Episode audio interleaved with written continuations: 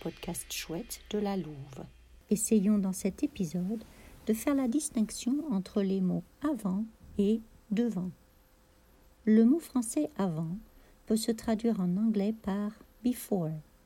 Il est souvent utilisé pour exprimer un ordre d'une chose ou d'une idée. Par exemple, nous pouvons dire Avant de manger, nous nous lavons les mains.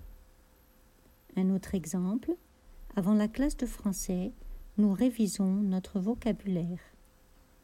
Notez que le mot français avant est l'opposé du mot après. Maintenant pour le mot devant. Il peut être traduit en anglais par in front of. Il indique la position géographique d'un objet ou d'un lieu. Voici quelques exemples qui pourront nous aider à mieux comprendre. Devant ma maison, je vois les montagnes. Ou encore, la chaise est devant la table. Un autre exemple, devant la station d'essence, il y a un bon restaurant que je recommande. Notez que le mot devant est l'opposé de derrière.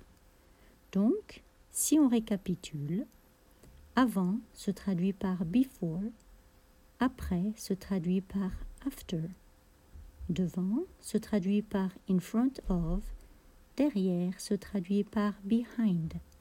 Voilà pour aujourd'hui. À la prochaine.